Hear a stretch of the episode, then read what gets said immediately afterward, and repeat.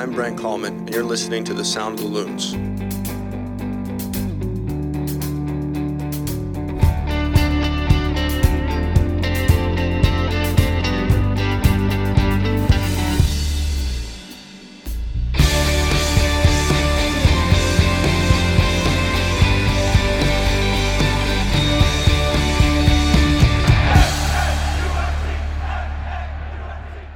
Morning, afternoon, or evening, depending on when this finds you. Welcome to the Sound of the Loons podcast. I'm Steve McPherson, and I'm joined by California Love Williams. I, never practice these things. On the docket today, we're going to go back to last week and talk about two Minnesota wins in a row against FC Cincinnati and Colorado. Then look ahead to yet another game against Sporting Kansas City, the 789th in the never ending series. Uh, and maybe we can even talk about the Chicago Fire a little. It strikes me that every week we do this and we talk about the next, we talk about the last two games in the next game, but then we miss the other game because we play 350 games a week. So um, maybe we'll get to the Chicago Fire. But first, we wanted to take a moment and give a shout out to the presenting partners for our 2020 season Allianz, Allina Health, Bell Bank, Blue Cross and Blue Shield of Minnesota, Federated Insurance, and M Health Fairview. We really want to thank those sponsors for sticking with us throughout this weird and wild season. To learn more about any of our partners, you can visit mnufc.com slash club slash partners. Cal, I think I figured out, I alluded to it before. I think I figured out one of the reasons that that 2020 has felt like it's just taking forever. And that's okay, so let me lay this out. There were two game weeks before the season was suspended, you know, back in back in March. Then there was the MLS's back tournament. And then Minnesota United played their first game uh, of the season, the resumed season, on August 21st against Sporting Kansas City. The team is going to be facing this weekend. In the real world, it has been nine weeks since that game. That game was nine weeks ago. In MLS, we just wrapped up week 21. So I feel like I'm on that planet from Interstellar where time is like all messed up and everyone on the ship has to wait like 23 years for the people on the planet who feel like they were gone for three hours. Like, realizing that we've squeezed i mean even if you give a couple of those group, stage games are, count and those first two weeks that's still really like you know it sh- it should be 12 weeks 13 weeks and we've squeezed it's week 21 in mls somehow and this is why i think it just 2020 it feels like it's never going to it i'm tired steve. I'm really tired. Um, at what point does it become about quantity as opposed to quality you know, it feels like we're just, you know, meshing it all together and, and just, uh, which, look, we, we knew it was going to have to happen after the MLS's back tournament finished. We, we knew this was going to be the situation if we wanted to make it a legitimate season. Um, I believe the, the phrase is dragging arse. Um, I've used that phrase before for sure. Yeah, you had said a while ago. Um, just feels like the entirety of the league is going through that right now, just to get through this irregular regular season. Um, yeah, it's it's tough. Um, I can't imagine being a player right now going through this. You know, we're talking about how tired we are and how long the season's been. Imagine being a player going through this. Um, I don't think it's been uh, highlighted anywhere near enough all the issues that the players have had to go through, both psychologically and physically this season, um, legitimately putting their bodies on the line with COVID 19 still being uh, a legitimate threat, um, even at this stage of, of the year. Um, so yeah, it's look. I mean, it's going to be one of those years that we will always remember for the wrong reasons. 2020 can, quite frankly, bugger off, in my opinion. It, it's just um, it's becoming beyond tedious now. I think everybody's ready for 2021, if indeed that is the corner where we we as uh, as a world turn.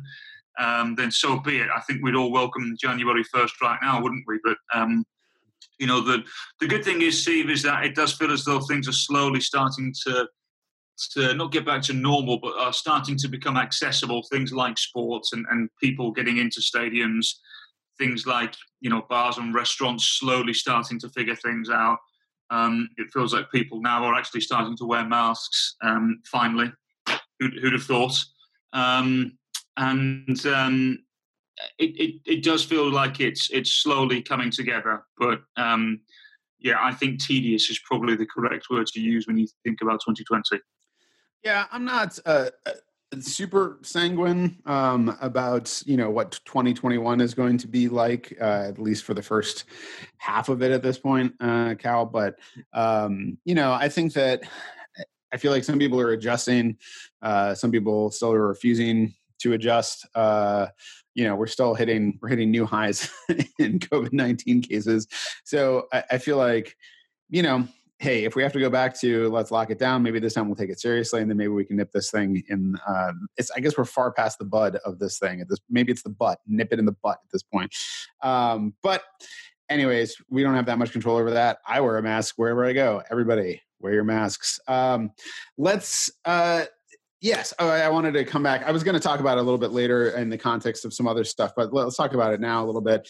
A thing that that, that strikes me is um, you know, in terms of the the the, the players and, and and what they've had to go through um, with regards to this, you know, there's nobody who could get me on a plane right now, um, and I know that they're not flying coach everything is is chartered which is great but still just thinking about i mean i i mask up and get sort of girded for war to go to like the grocery store you know for as little time as possible and these guys are traveling to other places twice a week most of the time or at least you know once a week they're traveling they're playing twice twice a week and everything is just so upended right now you know like the, in terms of that you know like Kei Kamara I was going to say you know I wouldn't say that it's not like he's he hasn't struggled exactly since coming to Minnesota United but he hasn't like clicked yet in the way that you would hope uh, you know, uh, your forward bringing in to score goals would have would have clicked yet. He's just got the one penalty uh, goal so far.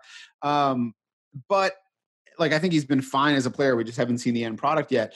The thing is, is that in a normal season, a player train changes teams in the middle of the season. It takes them a couple games to kind of get their sea legs but that's coming in that's when you're coming into a situation in which everything is stable for the rest of the team right? Like if a team has a way they do things they have a, a, routine they have you know a sort of rigorous way that they go about stuff yeah it takes you some time to get adjusted but once you get in there you fall into the flow of things. There's just no flow anywhere you know? Like Kei Kamara comes over and joins the games are postponed training is canceled you know the games are so compressed you can't get tactical training in at all, which is like that's the thing is that I mean, props to to Bakaye Dibassy for coming in and, and hitting the ground running and being great, but he's also defending.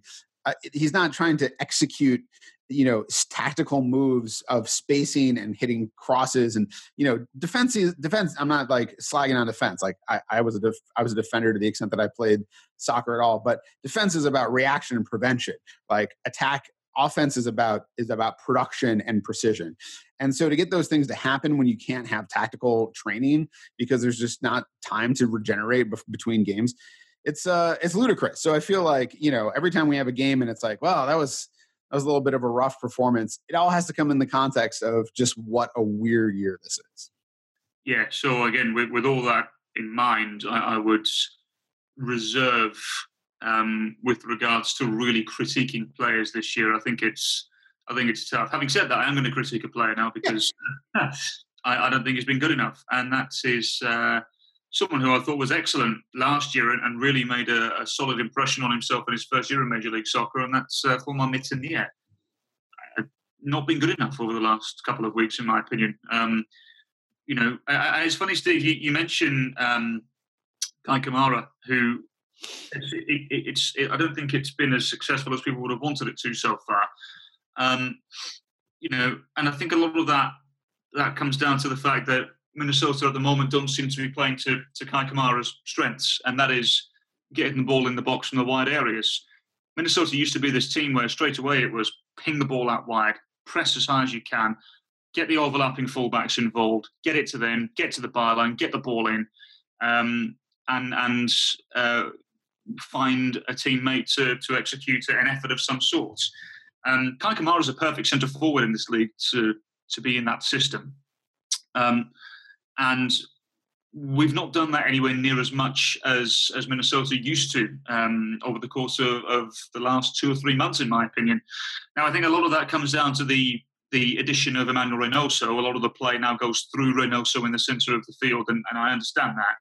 Um, but I think because of that, Minnesota have perhaps sacrificed a little bit of the the wide play, um, and also now because it looks as if when everybody's fit and healthy, it's Robin Lod on the right and it's Kevin Molino on the left, either side of Reynoso.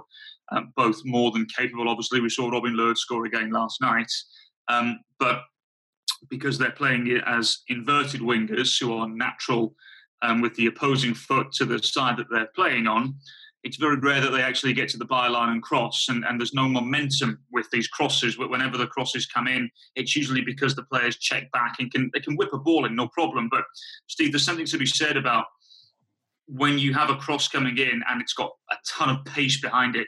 Those are the types of crosses that Kei Kamara loves to attack, and we've seen him be successful with those types of crosses during the entirety of his career here in Major League Soccer. So, you know, I, I understand a little bit of the criticism uh, but I think it's it's harsh at the moment. Um, and I look, I, I, don't know, I don't know if things necessarily need to change because Minnesota are winning, but I think it's safe to say over the course of the last two games, it's not been particularly pleasant viewing. Um, and I would assume there would be some discussions up at Blaine at the training centre over the course of the next few days about that. Yeah, I feel like I feel like Kei really would have liked to get his head on that ball that Lalas Abubakar headed into that was like a perfect that was a perfect cross for for Kamara to knock in. Uh, we'll uh, we'll we'll talk about that a little more uh, soon. Let's talk a little bit about the the the winning ways, as you said. Um, Minnesota United now undefeated in its last six, which is three wins and three draws. That's the second longest streak in the club's MLS history, behind a seven game unbeaten run last season. Um, it's it's it's funny how this this stuff changes because before the last two games you would have said well they're unbeaten in in, in a bunch of games but they've all been draws. You know they're they, you know they've won one game they lost you know two they drew three. Where's the production? Where's where's the final ball? And then you see two wins and you're like great. But those two wins hinged on a goal in the 92nd minute by a sub off of a corner kick awarded sort of speciously and then an own goal. You know, so it's kind of one of those things that, it, again, soccer is cruel, as I never tire of saying. The way that a game looks can have nothing to do with what the result is, and then once the results are in the books, those are the results. Minnesota's gotten six points over the last over the last week, uh, regardless of how those points came. So, I don't know. It's it's tough. It's one of those things. That's like, well, these are the results. We've only got a couple games left. If it gets you into the top half of the playoff seating, then you know, take it. The playoffs are a whole new game, anyways. Yeah, it's important to to move into the playoffs with momentum, as we've said in the past as well on many different occasions. It's it has been a clear and obvious piece of evidence over the course of the last few years in this league, particularly that moving into the postseason with momentum can take you just about anywhere. Um, so, look, um, the last two games in particular, they've not exactly been enthralling from a viewing point of view, have they? No. Um, we'll talk about Cincinnati first, I'm assuming. Um, and look, uh, correct me if I'm wrong here again, Steve, but the Loons did it in the very stereotypical Minnesotan way and made it very difficult for themselves, um, uh, but ultimately got got a victory. Um, and I think it's uh, it's important again when we're talking about people like Aaron Schoenfeld. He understands his role. He understands that he's going to come in um, for the last 20, 25 minutes from time to time, and he may start the old game. Um, I think that's so important for a successful roster, particularly in this league where there is so much travel involved. Uh, I, I, think it's so important to have players who understand their role, and um, Aaron Schoenfeld absolutely does. And you know, I thought um, he, he, took his goal very well. There are plenty of people um, who have a much more glistening resume um, in the footballing world than Aaron Schoenfeld that, that would have panicked in that situation. You know, obviously um, the, the ball ricocheted off the post after Michael Boxall came close with the header, uh, and Schoenfeld was able to take a touch and, and lash it with the legs of Spencer Richey. So uh, I thought it was an instinctive finish. Um, I thought it was the sharpest he had looked for for some time. Um, and uh, it just shows that, that having players like that in your roster that they are very valuable in, in, in times like these um, when you do have games on Saturday, Wednesday, Saturday, Wednesday. So um, I, I think having someone like Aaron Schoenfeld is, is a very good idea for just about anybody in Major League Soccer. And um, look, as I said, um, uh, it wasn't wasn't the most entertaining game, but at least Minnesota got the victory, um, and they uh, they went into that Colorado game full of momentum. Yeah, we've seen Cal how some of those shots can go awry. I'm thinking back to Michael Boxall's point blank opportunity in the Open Cup uh, final that yeah. was basically from that same range and went over the crossbar. So it's far from a done deal when you get the ball at your feet right there. There's a lot of stuff going on and has to happen very quickly. So credit to Schoenfeld for for locking in and getting that goal. It was uh, it was a it was a tough recap right? I have to say um, because not much happened until that 90 second minute. It really was. I mean, it, the too many goals. I'm going to just go into some inside baseball here about writing a recap. As you're taking notes on a game to look back at it, there's sort of a sweet spot of goals. Like I think three total goals in a game, between three and five total goals is is good uh, because that gives you you know three clips, three goal clips to play. It gives you, uh, you know, a good game. A two-two draw is good. A two-one win is good. Uh, you know, a 4 nil win can be okay. Uh, if it gets to be too much, once you get over, like I remember re- like writing the Cincinnati game that was a 7 1 win, it's like, okay, do I really have to write every, like talk about every single goal here? Because eventually it just starts to feel like overkill. And then, you know, a nil nil draw is is one of the worst because you there's so much you have to just sort of make up. You're talking about close opportunities. If there wasn't like a fight or a major injury, it's it's like what do you hang your hat on? And that was instant. That's how Cincinnati felt. There wasn't a fight or a major injury or something that was. It, it just felt like Cincinnati was not playing very well. Minnesota United was playing down to that competition, uh, that level of competition, not creating chances. Stuff wasn't going on. And then that goal comes into the last minute. I was like, this is even worse because literally who cares about anything that happened in the 91 minutes before that goal happened. So um so let's talk a little bit about the goal itself. Uh should it have been a corner kick in the first place? No no. Absolutely not. I, I, sort of talked myself back and forth on it for a minute because i saw it i was like oh that's that's definitely out on reynoso and then they gave the corner kick and i was like well maybe maybe they saw something and then i saw it again i was like yeah that uh, no. It definitely was off ray. So there just to clear this up there's no capacity for var in the rules on that play because the play itself was not you know a goal or a goal scoring opportunity. Uh, and honestly at this point with the way var is i'm kind of fine with it. And i think i would even be fine with it the other way because i think there's just there's a level of micromanagement in var that is like the, the, the thing of like let them play and then you know so you can you can then stop it later and rewind it and then take goals off the board and things like this. I, I sort of would rather just have you know human judgment happens. Sometimes it happens in your favor sometimes it doesn't than trying to establish this like rock solid this is the way things happen. Um and then there's all these inconsistencies there's no goal line technology but there's var so like i like i just sort of feel like it's kind of half pardon my French, it's kind of half-assed right now. like, and so if it's not going to be all the way, then I'm okay with a little bit of human judgment coming in now and again. That's my position. Yeah, Steve, I, I can't even begin to defend VAR at the moment. I, I don't even know anymore. I just don't know that the LA game over the weekends, um, the first yeah. goal that was scored when the ball was clearly out of play at the opposite end, it is reviewable because they then start an attacking phase. How do the officials not know this? How do they how do they not go and have a look at it? I, I don't understand. Um, so I, I, think the, the least we talk about VAR and those running it, the better, in my opinion, because I may get myself and the club into a bit of trouble because it's, it, it's, it's beyond infuriating. Um, but yeah, I mean, it, whilst we're talking about complications and stuff, uh, with Cincinnati, uh, people who were able to watch the broadcast may very well have noticed that the camera was very quick to switch to Mr. Schoenfeld when uh, when he scored. Um, so I'll, rather than going back and forth with people on Twitter, I'll just say here, uh, once again, we don't control. We do not control any of these cameras, any of the production when they are road games because we don't travel because of COVID nineteen in 2020. So we can't control anything. What you see at home is what we see when we're calling the game. Um, so it was very much to our surprise when what seemed like a fairly routine replay that Kyndra St. Aubin was, was talking over, um, as she should be, um, all of a sudden the camera switched uh, to the live play and the ball's at the feet of Aaron Schoenfeld. Little did we know that Michael Boxall had hit the ball um, off the bar, off the woodwork rather, um, prior to that. Um, we had no idea. And it's just one of those things that happens. It's live television, uh, and these things can happen. So, um, but in terms of the game itself, Steve, um, I was actually quite impressed with FC Cincinnati. That they look a much more vibrant outfit that they have done than they have done during their, um, let's face it, rather paltry spell in Major League Soccer. One thing which I was quite impressed with because it did cause a few problems and, it, and it, it, it, wasn't identified as much as it needed to be, in my opinion, uh, was then playing a false nine.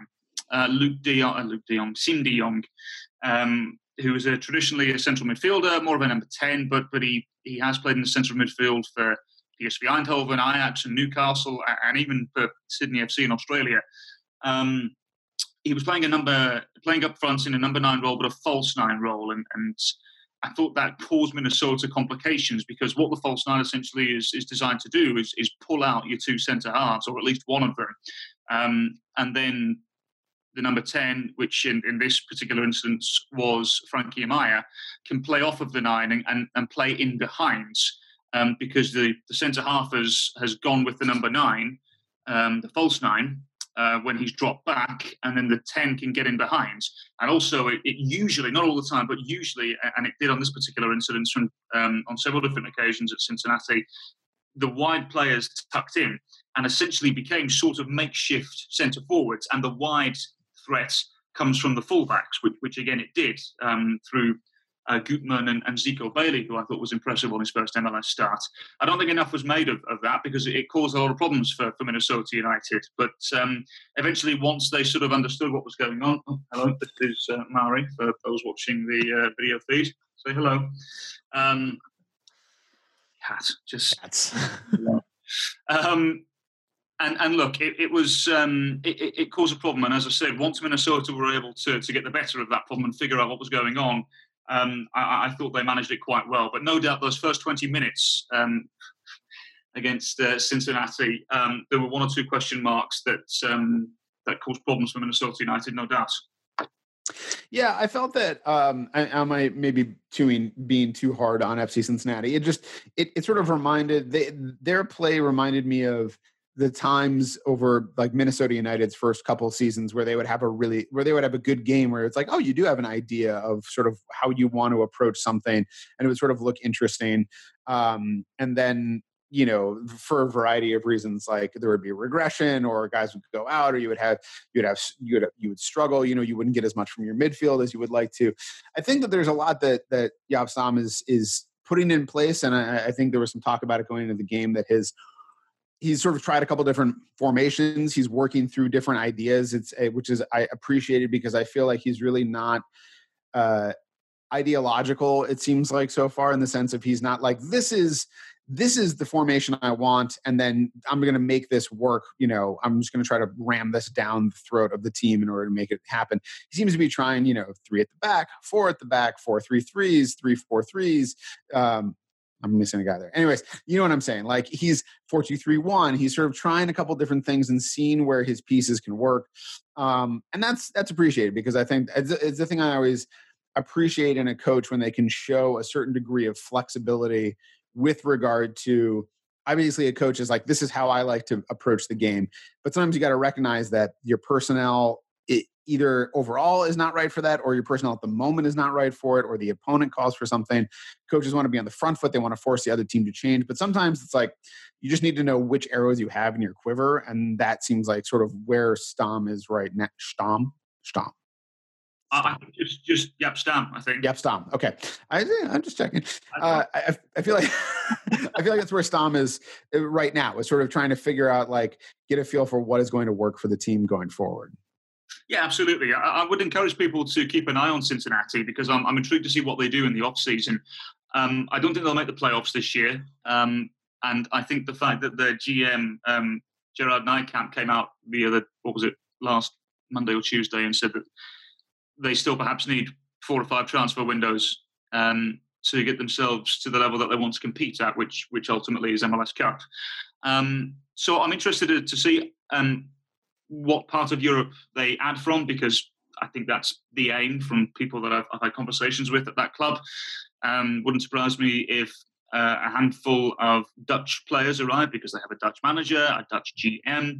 Um, and Jaap Stam seems to want to play this sort of total Dutch football type system where it is very abrasive, high press, 4 3 3, you know, and um, what better way to replicate that than having players that are familiar with it? And that would be players that are from the Netherlands. So uh, it'll be interesting, but I think um, I think they're a much better team than people have given them credit for, for sure. Yeah. All right, Cal, let's move on to the game against Colorado Rapids.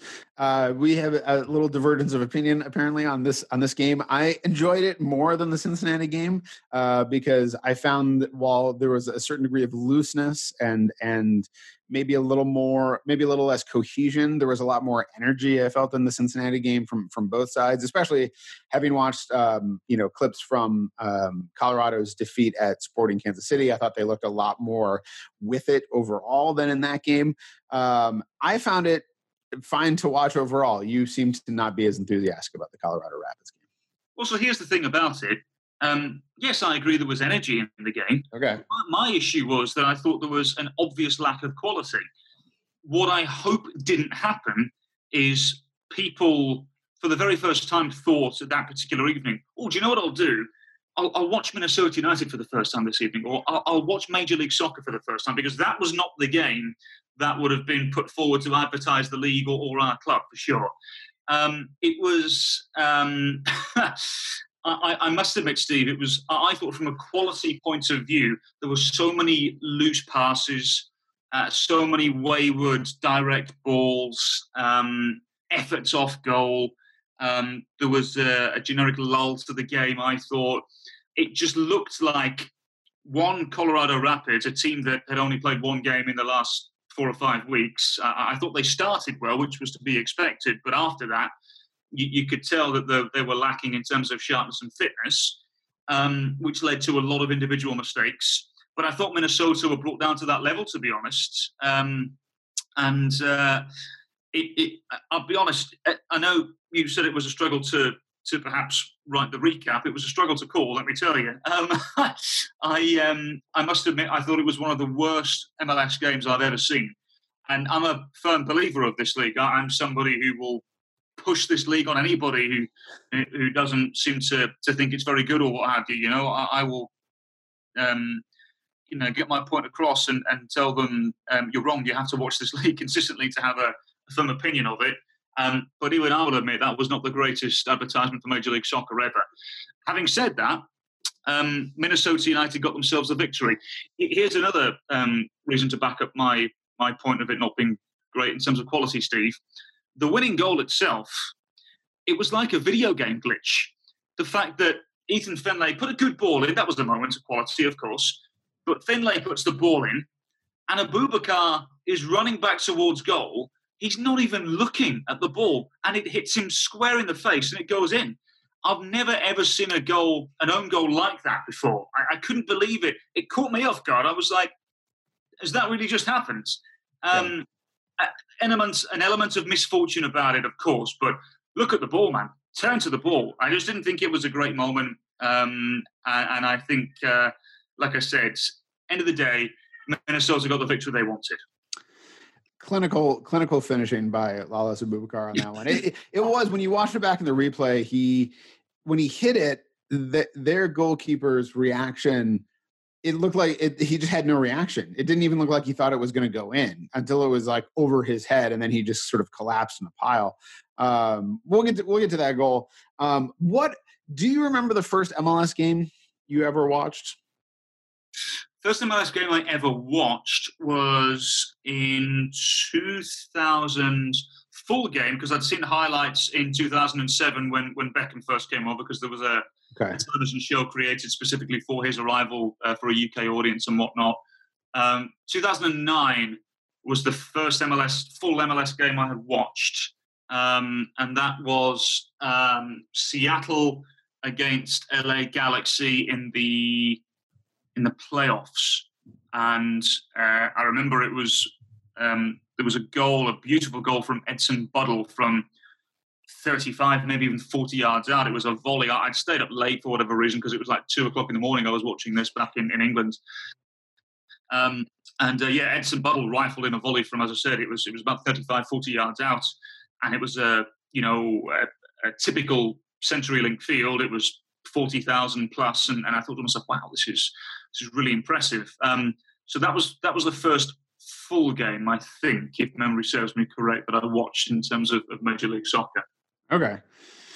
I um it's funny because I hadn't thought about it until until you mentioned about like if this was somebody's first game of of watching MLS. I think I believe my first game of, of MLS that I watched was are you ready for this? I think it was in 99 or possibly 2000 and uh, I was living in New York at the time, and uh, my girlfriend at the time, we there was like a wedding we were going to, and it was like slightly upstate, and so we went upstate to this place, and she was in the wedding, and so there were she had a bunch of stuff she had to do, and I had nothing that I had to do, and so I was in the hotel room of this sort of country inn, and uh, did not have cable at the time, I don't think, and so had not seen that much. I mean, I had like you know I was living in New York, I couldn't afford cable, and um, I. Uh, I, and so there was a there was an MLS game on, and it was like my my the singer from my band at the time was, had played soccer, and I always liked soccer. I played some FIFA maybe at that point, I'm not sure, but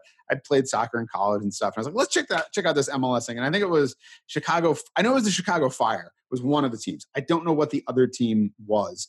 Um, and you know it was like an a- saturday afternoon game on espn 28 i don't know who knows you know it was not good. I mean, MLS. I feel like MLS in '99 or 2000 is like the quality. The quality was really not not there. So I do remember. You know, I'm stuck with nothing to do, and I watched that. I may have not watched the whole game. Was how boring I think it was that I ended up deciding to do something else.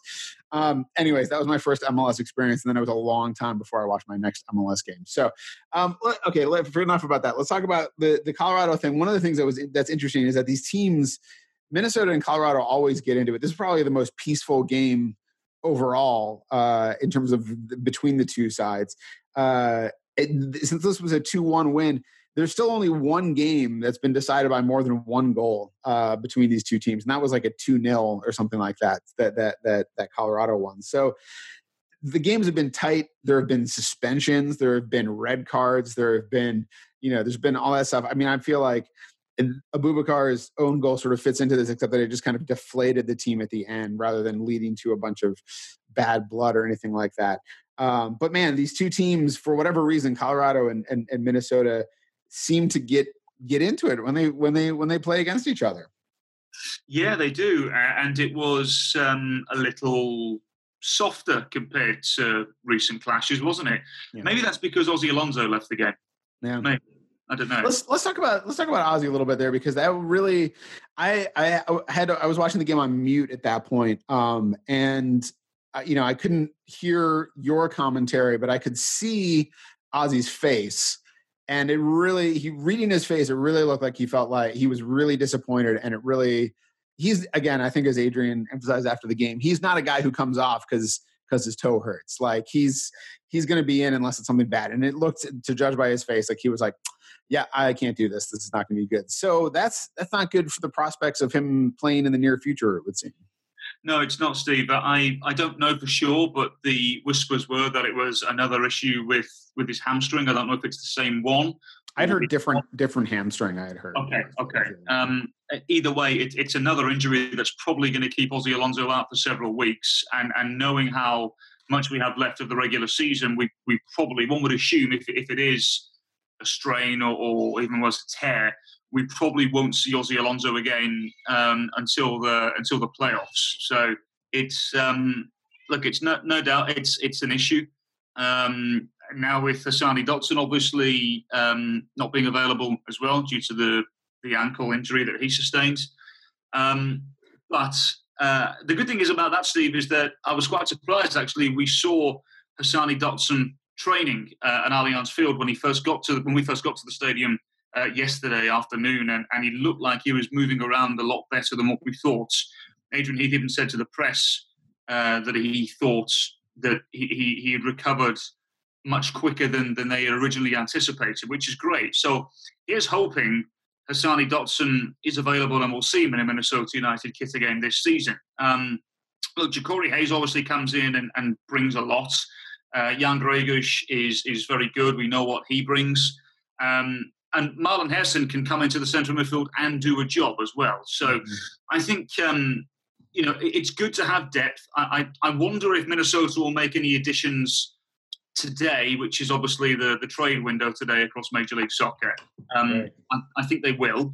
Uh, I know they're trying one or two things. Um, whether they come off or not is another thing. But um, if they can get in some more midfielders, in my opinion, uh, it would probably help because I think the the depth of, of this team, much like uh, across the entirety of Major League Soccer, Steve, is really being tested this year because of, of the, the situation that COVID has presented, um, and and having games Saturday, Wednesday, Saturday, Wednesday. You know, it's um, it, has been problematic for just about everybody in Major League Soccer, uh, no more so than Colorado Rapids, of course, but. Um, you know, so it's a shame if Alonso is is injured uh, as, as badly as one would assume if it is a hamstring strain or as I said, even worse, a tear.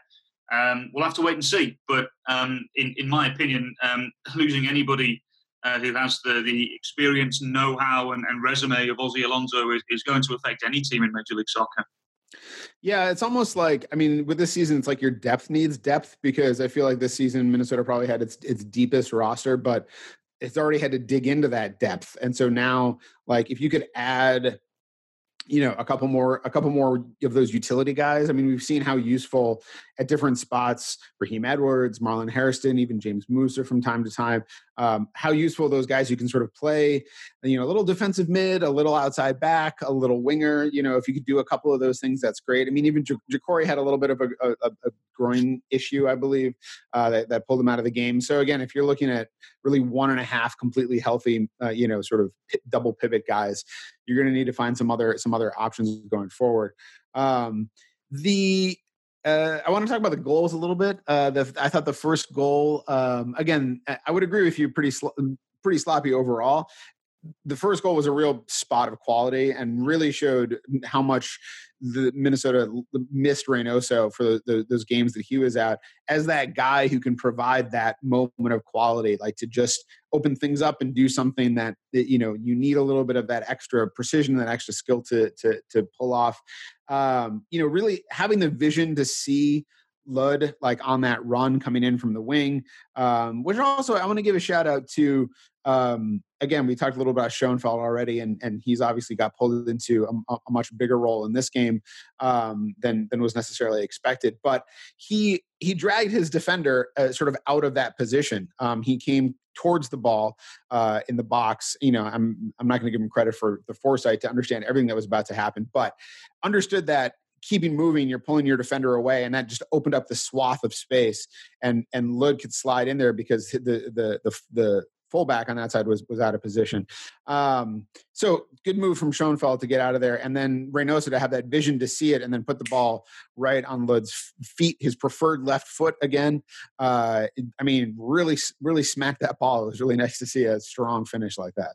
It was a lovely finish, and, and it opened up lovely for him. Um, finish, finish, get it. There you go. um, no, it, it, was. It was a really good finish um, because the the way that the ball was played into him, he could he could have very easily let it come across his body and, and gone back across the goalkeeper again. Uh, and and use the right foot, but because obviously he's, he's, he's clearly more comfortable on, on, the left foot, Steve. Mm-hmm. Um, he opened up his body really nicely, and there was enough pace behind the ball where um, he knew if he hit it first time, it would cause the goalkeeper a problem if he hit it low enough, which is what he did. Um, so I, I, thought again it was it was a it was probably the, the best moment in terms of quality of the game. I thought, Steve. Um, Reynoso is just like it's literally like stroking silk watching him play. Uh, he, he, just is is such a thrill to watch, um, and I, I'm really intrigued to see.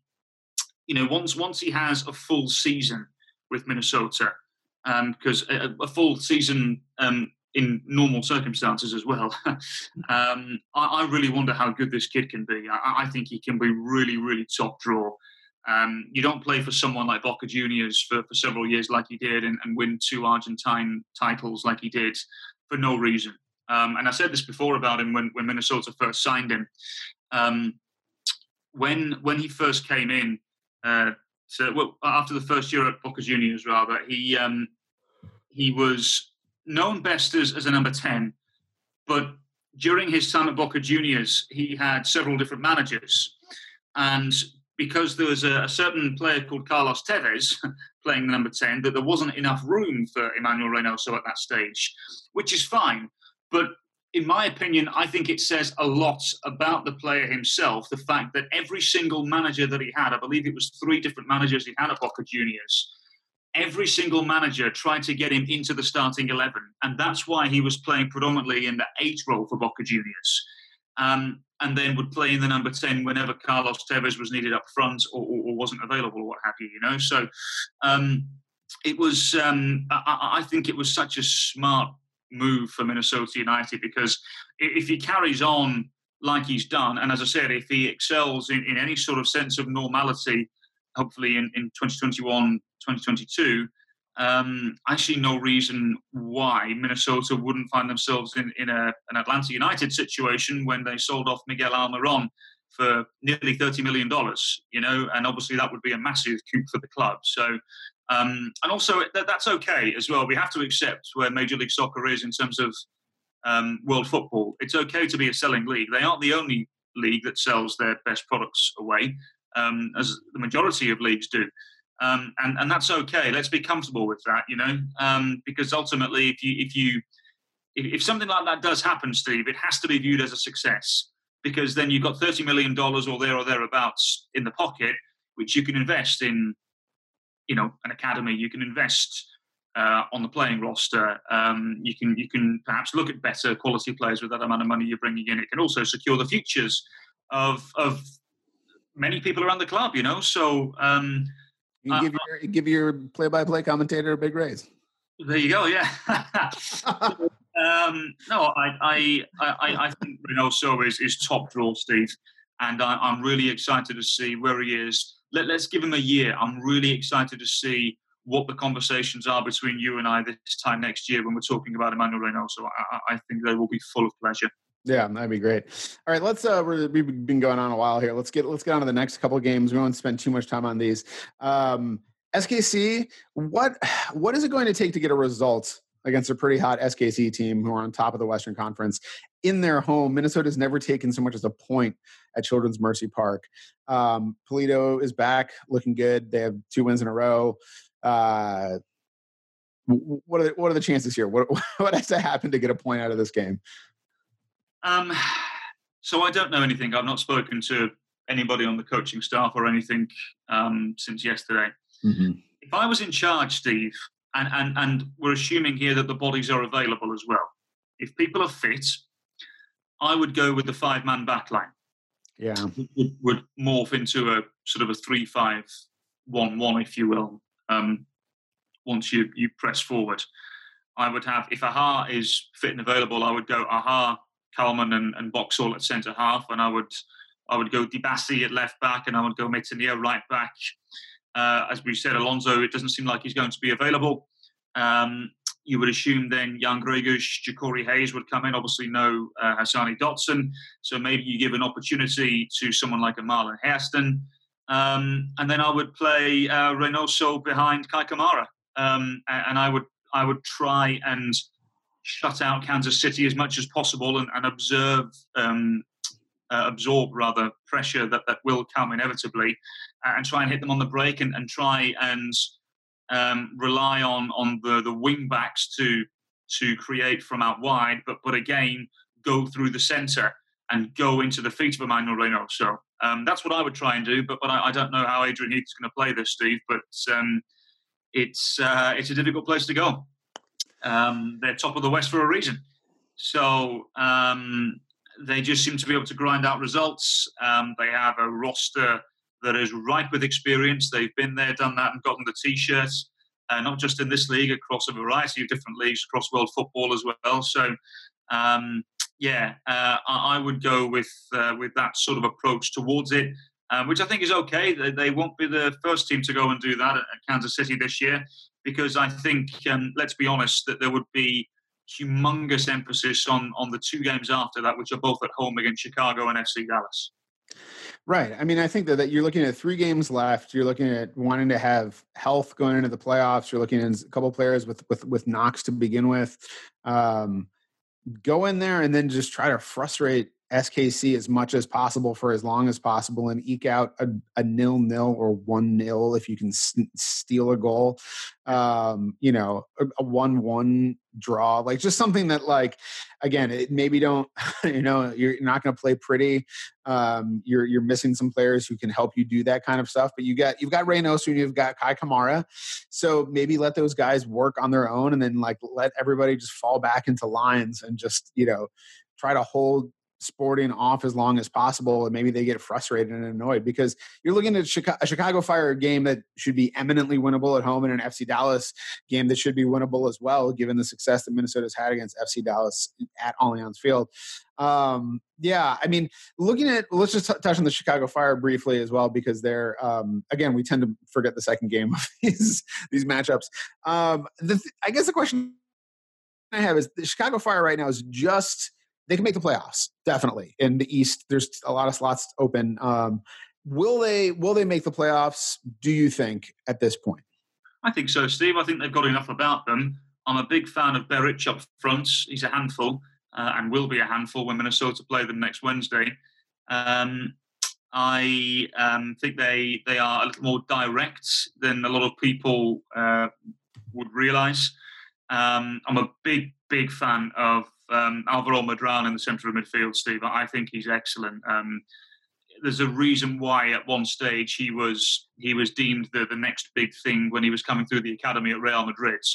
Um, it's not just any player that happens to. You know, you, are not just given that label just because. Um, there has to be an element of truth about it. And obviously, it didn't quite work out for him. He ended up playing in, in a couple of other different places around Spain, but he's he's played in La Liga for the majority of his career for a reason. Um, he's a top player, Steve, and everything goes through him. Um, so my, my, if I was Adrian Heath, my my instructions there would be to stop the ball getting at the feet of of Medran, um, and if it does, you pester the living daylights out of him and make sure he doesn't execute the pass because um, he's one of these players who um, he's a deep lying playmaker, but is equally as effective in the eight role as well. So um, he's the player to watch out for from Chicago Fire, no doubt. And as I said, they've got plenty of firepower up front as well.